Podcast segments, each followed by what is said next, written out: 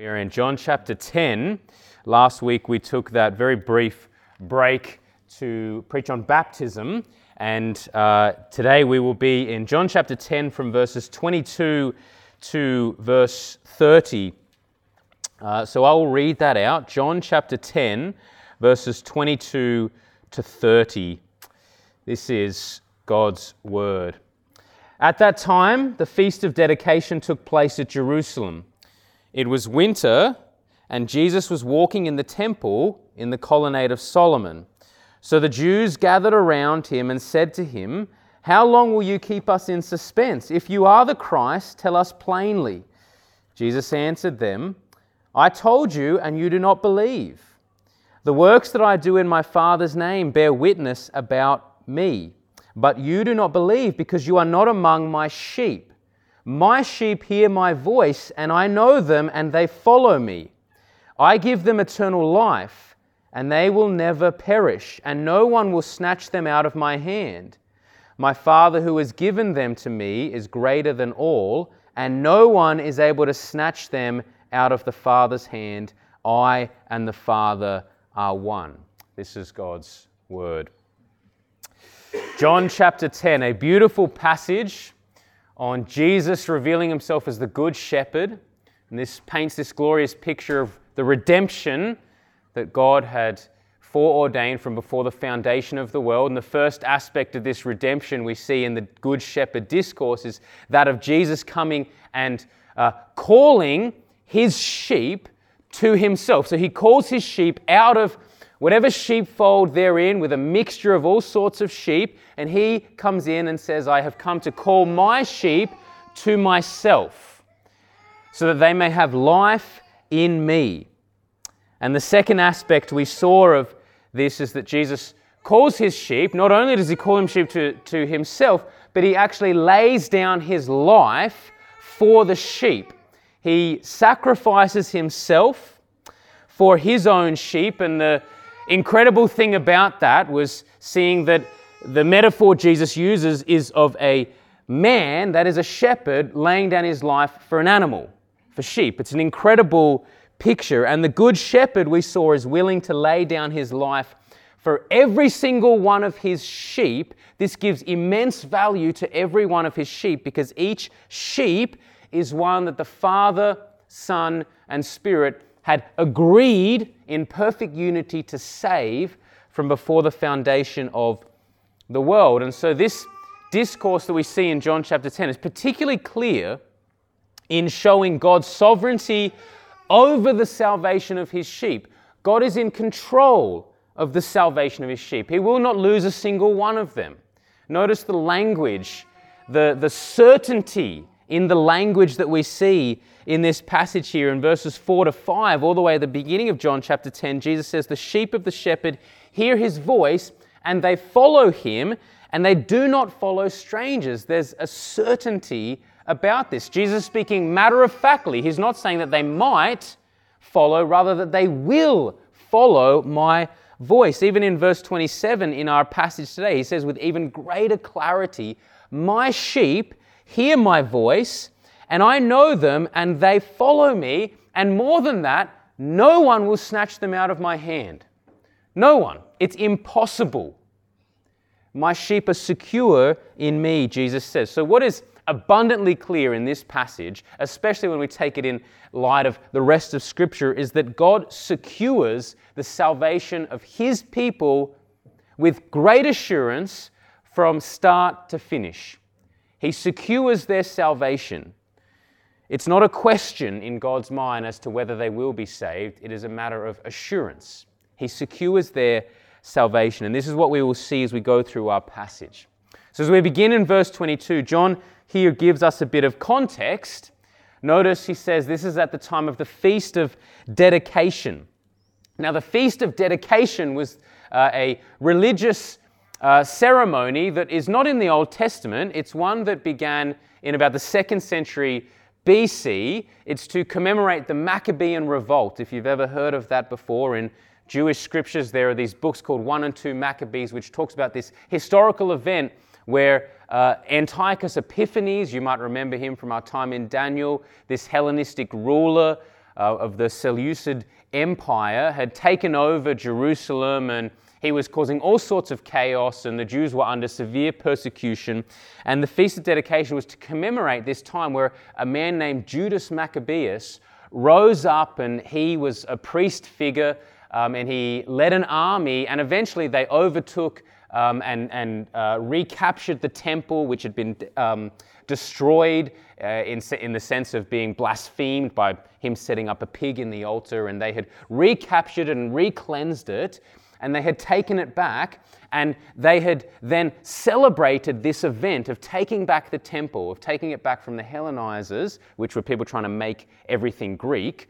Uh, they had taken back the temple, and this feast of dedication was to celebrate that event, and it's now known as Hanukkah, December 25th in the Jewish calendar, which is still to this day, 2,000 years plus later, celebrating this time where Judas Maccabeus overtook uh, Antiochus Epiphanes and they recaptured the temple. And the key thing about this is that this Judas Maccabeus figure was seen as a Messiah. Many people at that time believed that he was the Messiah.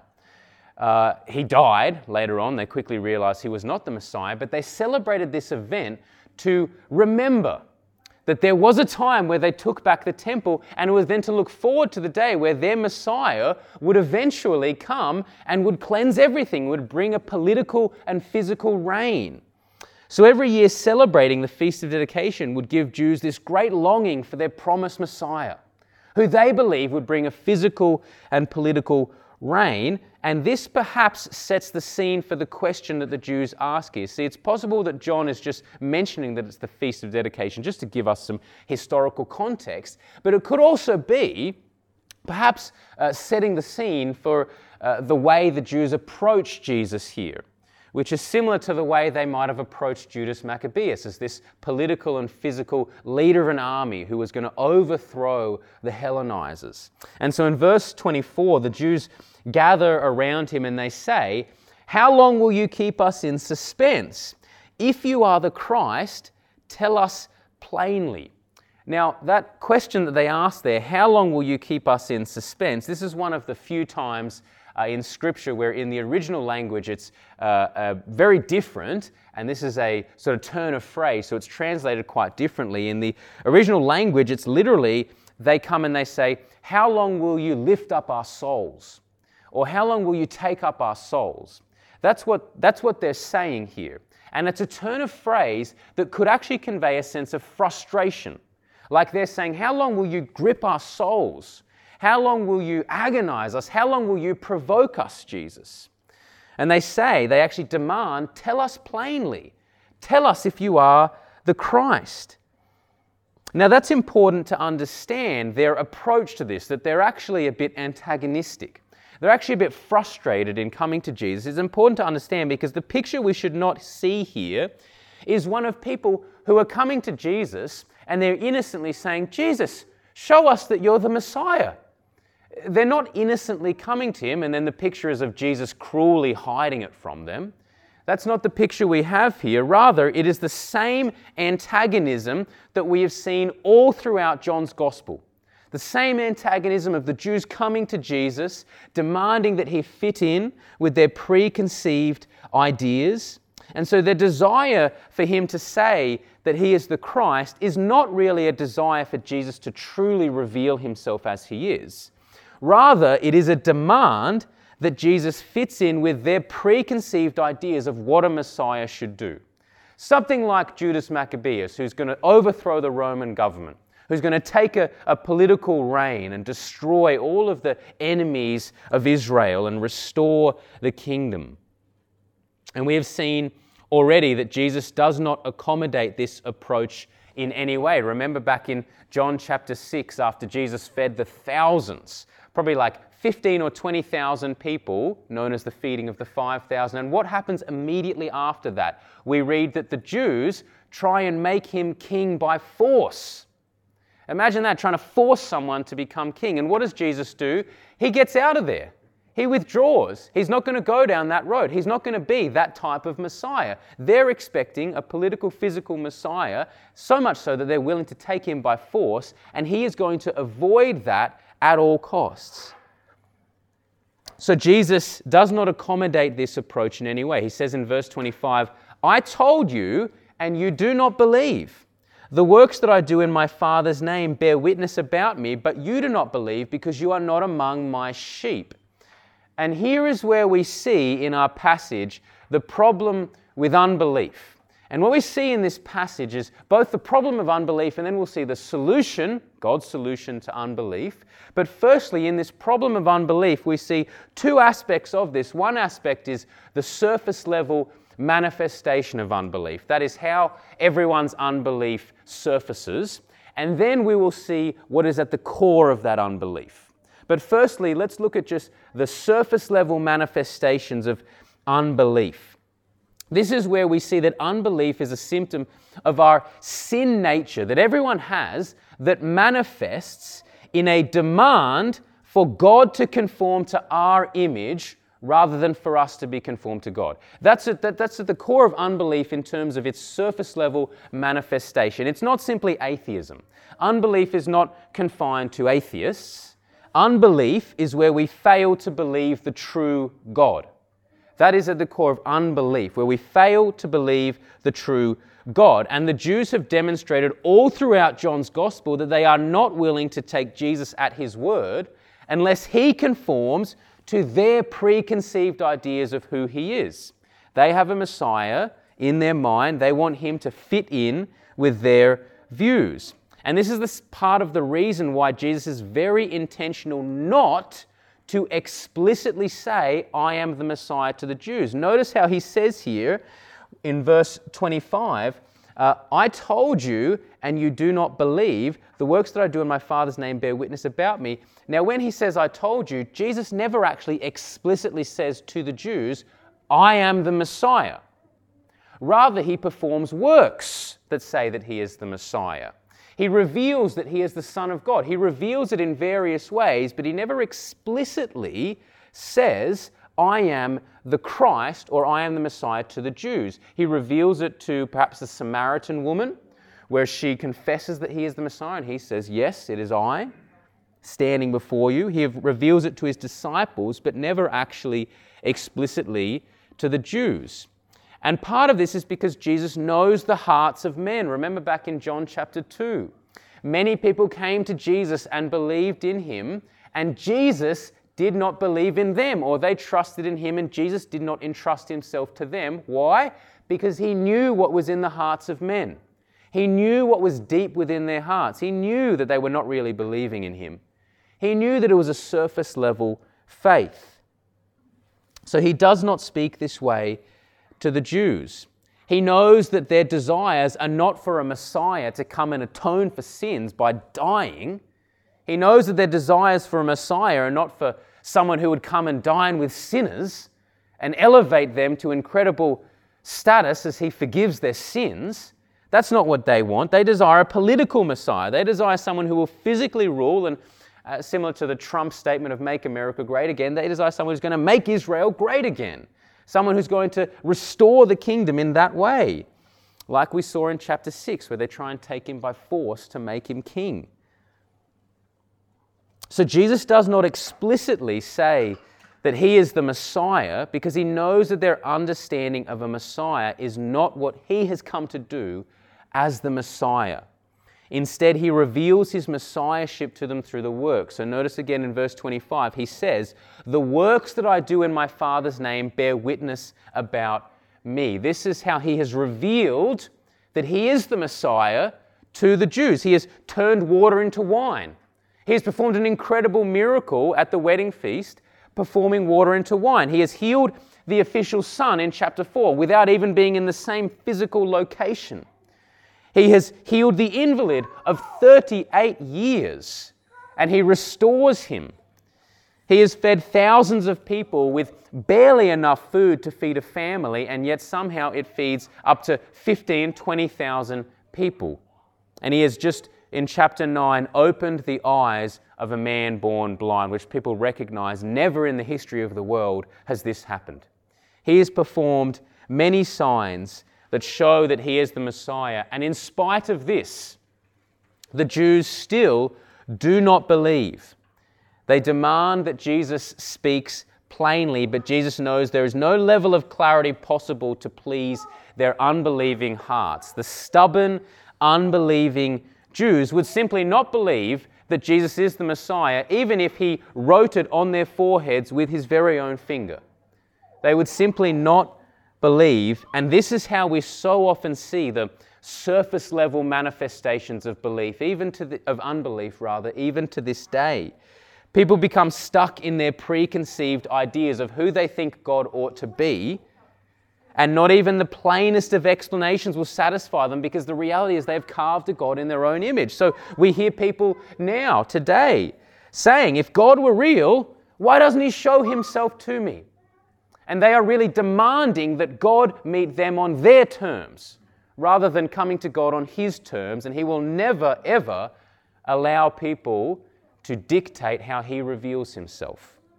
Or people now say, My God is a God of love and he would never send people to hell for who they are in and of themselves. And yet again, they are carving a God in their own image. They are demanding that God conforms to their preconceived ideas. And it is simply a manifestation of unbelief, regardless of whether they say they believe in God or not. It is a symptom of their unbelief.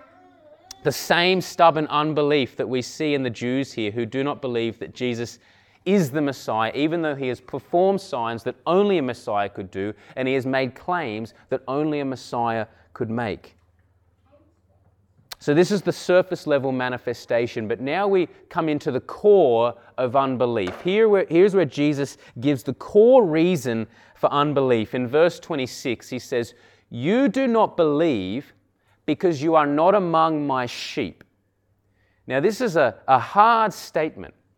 You do not believe because you are not among my sheep. And this is the reality of perpetual unbelief, where those, rem- those who remain defiant to God do so because they are not of God. This is the same point that Jesus has made in chapter 8, verse 47, where he says, Whoever is of God hears the words of God. But then he says, The reason why you do not hear is because you are not of God. That's what he says. The truth about belief is that it belongs to those who belong to God. That's the reality of belief. Jesus is very clear to say here the reason you don't believe is that you are not of God. The reason you don't believe is that you are not of my sheep.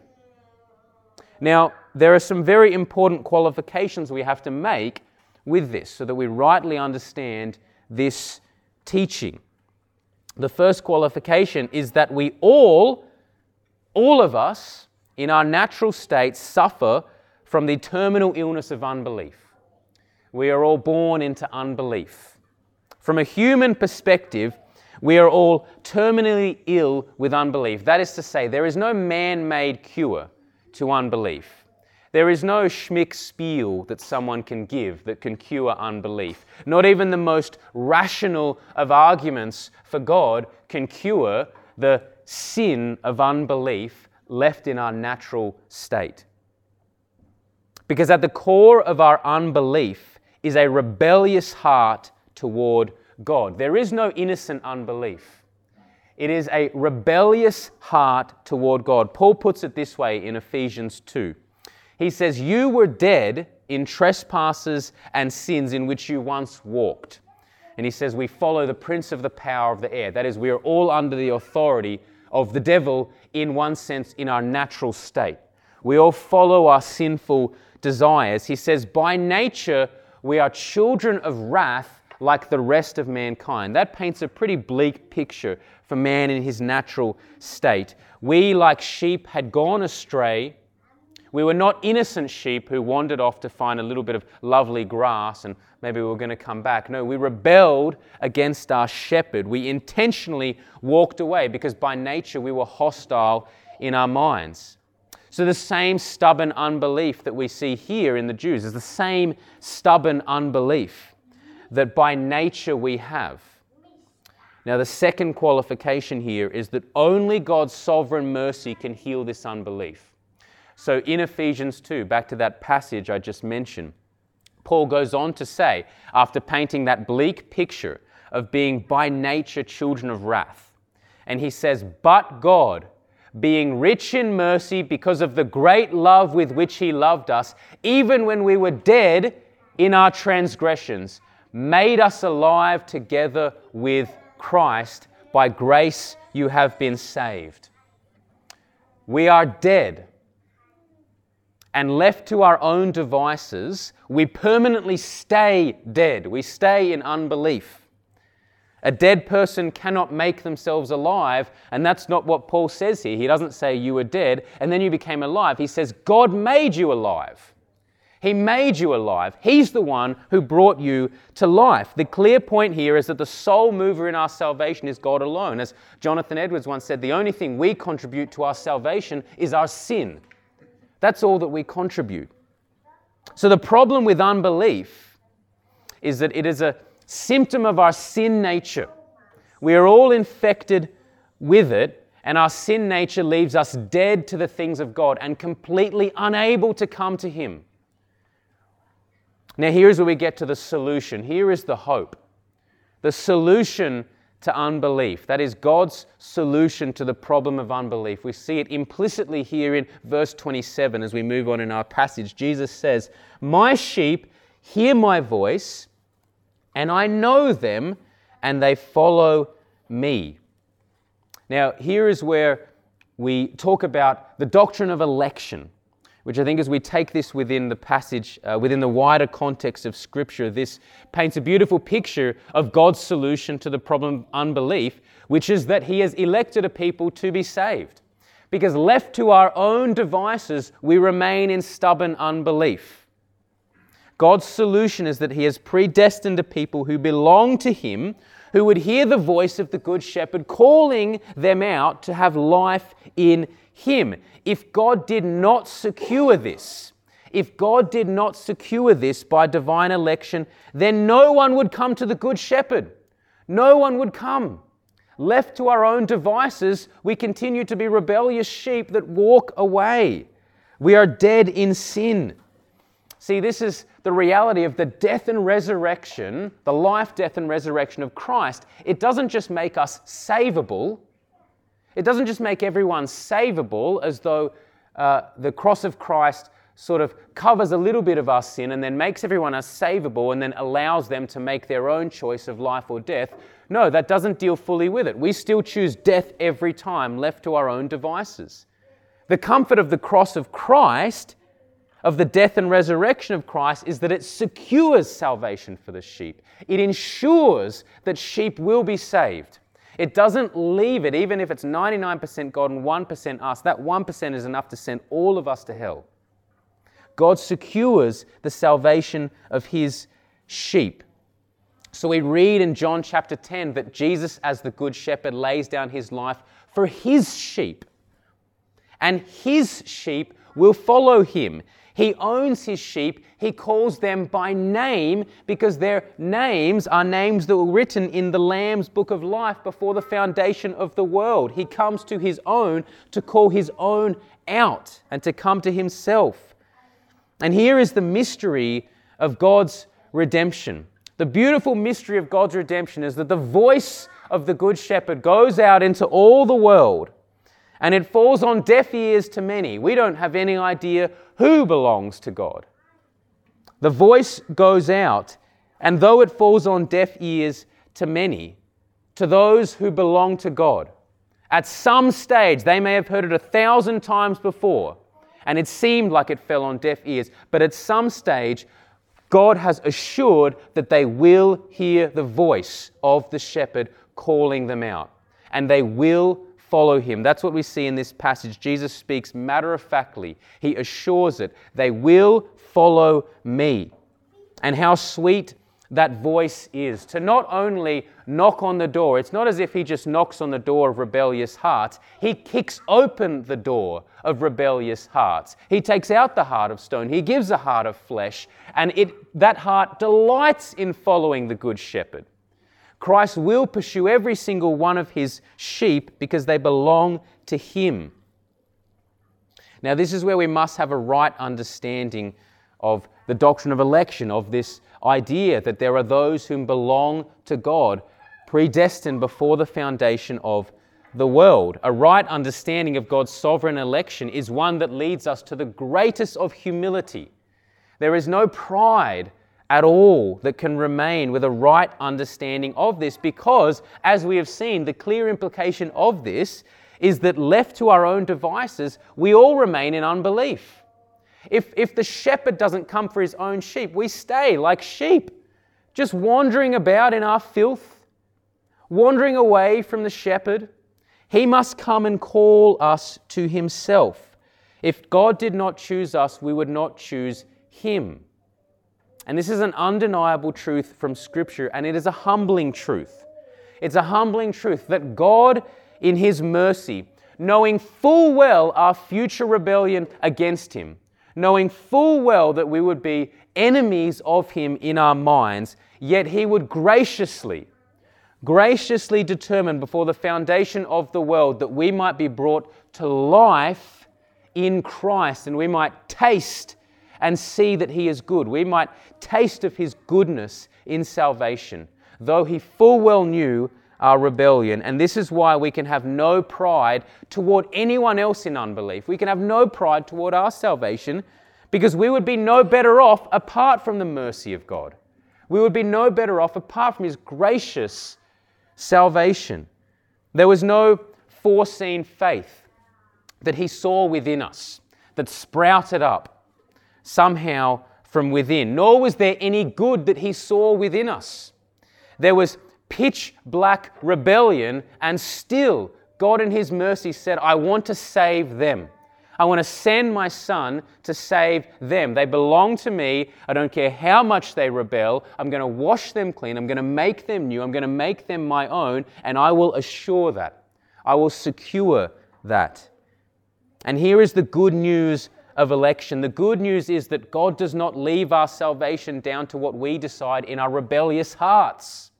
He gives us new hearts. He brings us to life so that we might trust in Christ. And He secures that. He secures that redemption by ensuring that the Spirit would bring us to life in Christ. So, to summarize that, the problem with unbelief is that it is a, a terminal disease which by human standards leaves us unable to believe. And God's solution is that He ensures the belief of those whom He has mercifully chosen. Now, here is where we get to the main comfort and the main point of this passage here. We see not only that God secures our belief in Christ, but we also see that He secures our full redemption to the end. And this is the comfort, and this is the reason why I think it's important to address the doctrine of election here, because the next passage that we look at, this point of Jesus preserving His sheep, we sometimes know as the perseverance of the saints, the idea that the saints will persevere because God preserves them. Now, if we believe in a sovereign God who ordains the election of his sheep, we can take great comfort in the fact that he will secure their full redemption. He would not choose from before the foundation of the world sheep to come to him and then leave them up to their own devices so that they wander off. He secures their redemption. So in verse 28, Jesus says, I give my sheep eternal life and they will never perish, and no one will snatch them out of my hand.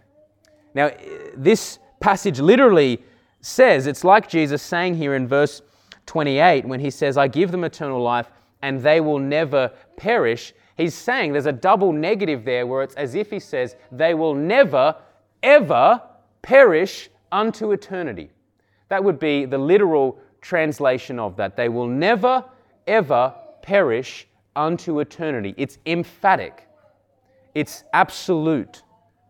What comfort there is for us in these words that the same hand that stretched out and picked us up out of the miry clay and washed us clean and set our foot upon the rock is the same hand that will hold us fast until He presents us before the Father in glory. That is the comfort that we have. This is what is commonly called, as I said, the perseverance of the saints. We, as the saints, persevere. That is to say, we, we continue. and we, we continue, we persevere because we are preserved by the author and perfecter of our faith. We persevere because we have someone preserving us. What greater picture can we have of preservation than Christ Himself saying here, No one can snatch you out of my hand? No one. No one can snatch you out of my hand. It's impossible. What a fool to try and snatch you out of my hand. And just as we saw the perfect unity of the Father and Son, way back in verse 15, if you remember, Jesus says, My sheep know me, just as the Father and the Son know each other. He's saying his knowledge for the sheep is the same as the knowledge that the Father and Son have had for all eternity. That's how he knows the sheep. And he says here, likewise, the Father and the Son together hold the sheep. There is a perfect unity of Father and Son in the preservation of the elect. So Jesus says here, My Father, who has given them to me, is greater than all, and no one is able to snatch them out of the Father's hand. I and the Father are one. Now, whose hand are we in? Jesus says, You're in my hand. No one snatched them out. And then he says, Oh, they're in my Father's hand. And then he says, I and the Father are one. Whose hand are we in? Well, we're in both. It's like Jesus saying, if you're in my hand, you're in his hand. If you're in his hand, you're in my hand. We're one. We're one in this. The Father, Son, and Spirit, we might add, are perfectly united in their redemptive plan, so much so that each one of them perfectly preserves us. The Spirit preserves us as He guides us into all truth, and He is the guarantee of our inheritance. The Son preserves us as He intercedes for us always at the right hand of the Father. And the Father preserves us as He holds us in His tight grip like a father would to their child.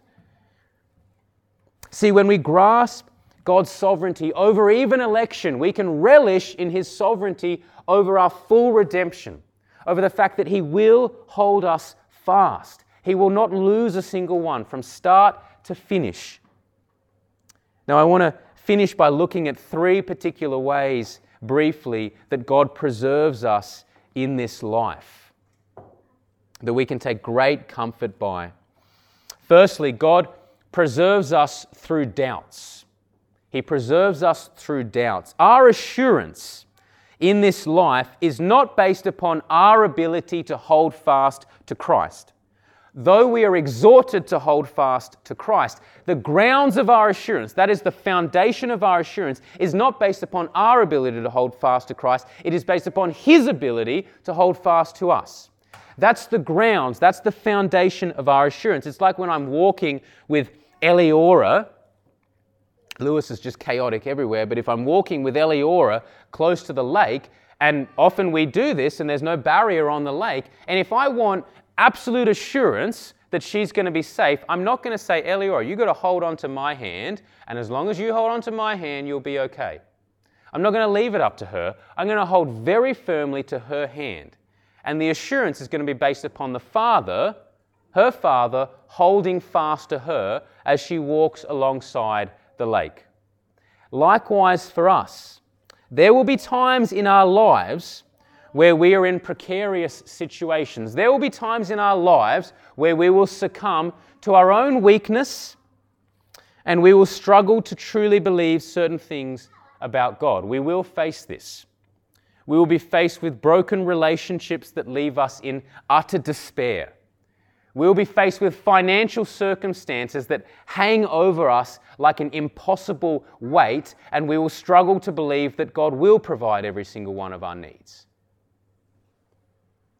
We will question our own salvation because we will have particular sins in our lives that will linger around and we will question whether we are saved. And the grounds of our assurance in those circumstances will not primarily be found in our ability to somehow exercise extraordinary faith in that moment.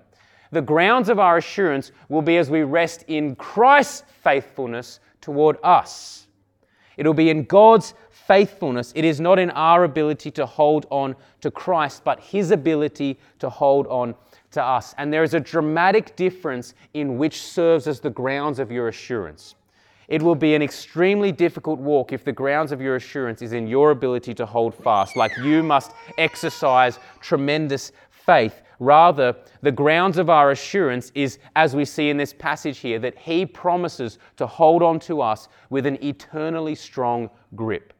That's the grounds of our assurance. So He preserves us through doubt. Secondly, He preserves us through suffering. A natural question that comes up in this is about how God preserves us in relation to our suffering. Has God preserved the countless Christians, possibly up to millions of Christians throughout the history of the church, who have died in gruesome deaths, who have suffered at the hands of persecution, who have been burnt at the stake? Who have been crucified upside down, who have been boiled in pots of oil. Has God preserved them? Has God preserved the countless Christians who have suffered through decades of cancer or early deaths of their children? And of course, the answer is yes. He preserves them through every single moment of that.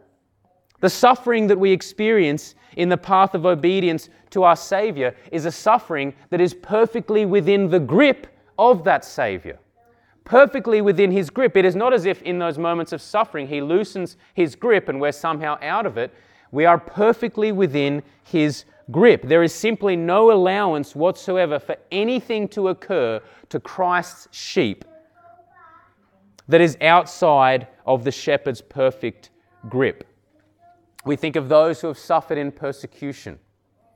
Think back to Stephen's example in Acts 7 as Stephen is brutally stoned to death. This is a man whose face shone like an angel. And how does he die? With rocks smashing his skull.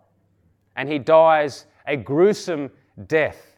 And what happens right before his death? He looks up to heaven and he says, I see the Son of Man standing at the right hand of the Father. And what's interesting about that, and Michael Reeves has pointed this out before, that elsewhere through Scripture we often read that Jesus is seated at the right hand of the Father, but as one of his saints is about to die and pass into glory, the Son of Man is standing, almost in anticipation, watching over his saint. And somehow Stephen finds the strength being preserved in that moment to say, Forgive them, for they know not what they do. And he passes into glory as his brain is crushed in a gruesome way and he was preserved through every moment of that. Or for those who suffer as a result of this fallen world. God preserves us through every ounce of our suffering because he is using every moment of it, as Paul says in 2 Corinthians, to prepare for us an eternal weight of glory. Every single moment of suffering we consider light and momentary because, in comparison to the glory that awaits us, it is simply preparing us more and more for that eternal weight of glory that we will get. He is using every moment of suffering to make us more and more like our suffering servant. He is using it to make us more and more like Christ and to remind us that even in those moments of suffering, our suffering servant is interceding for us through every single moment.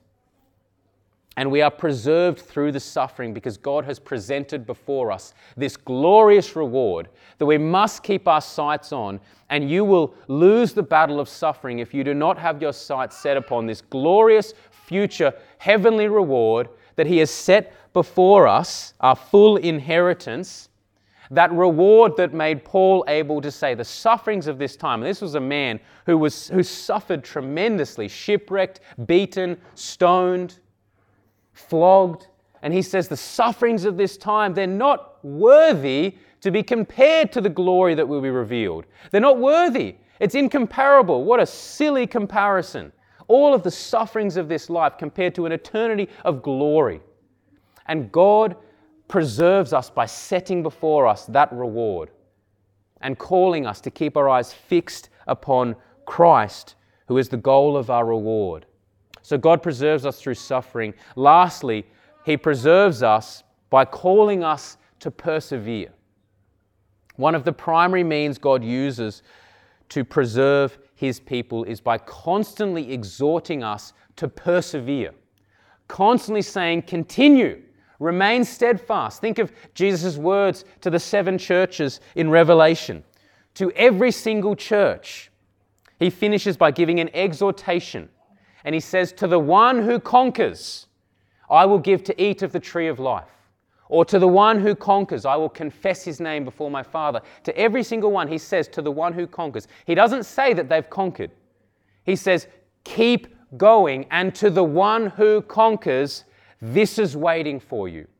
He calls them to endure, he calls them to persevere.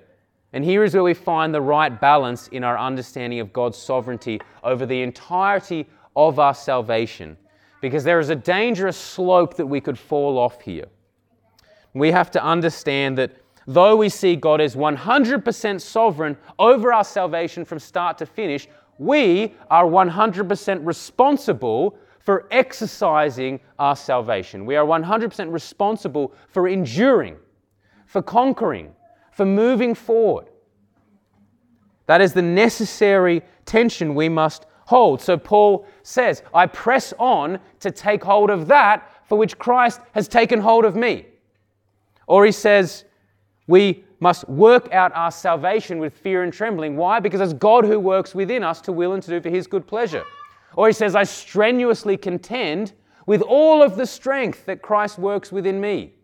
I worked harder than everyone, yet not I, but the grace of God within me there is this tension where we trust in God's sovereignty and yet we persevere, we endure, we conquer because we believe that God is preserving us. So the call to persevere and to conquer is set before us, and we who hear the voice of the Good Shepherd, we who hear the voice of our Shepherd, will follow him in perseverance by faith until the final moment of that last day. We will persevere. The mark of a true disciple is that they persevere and they persevere because they are preserved by God Himself. This is the comfort that we must have.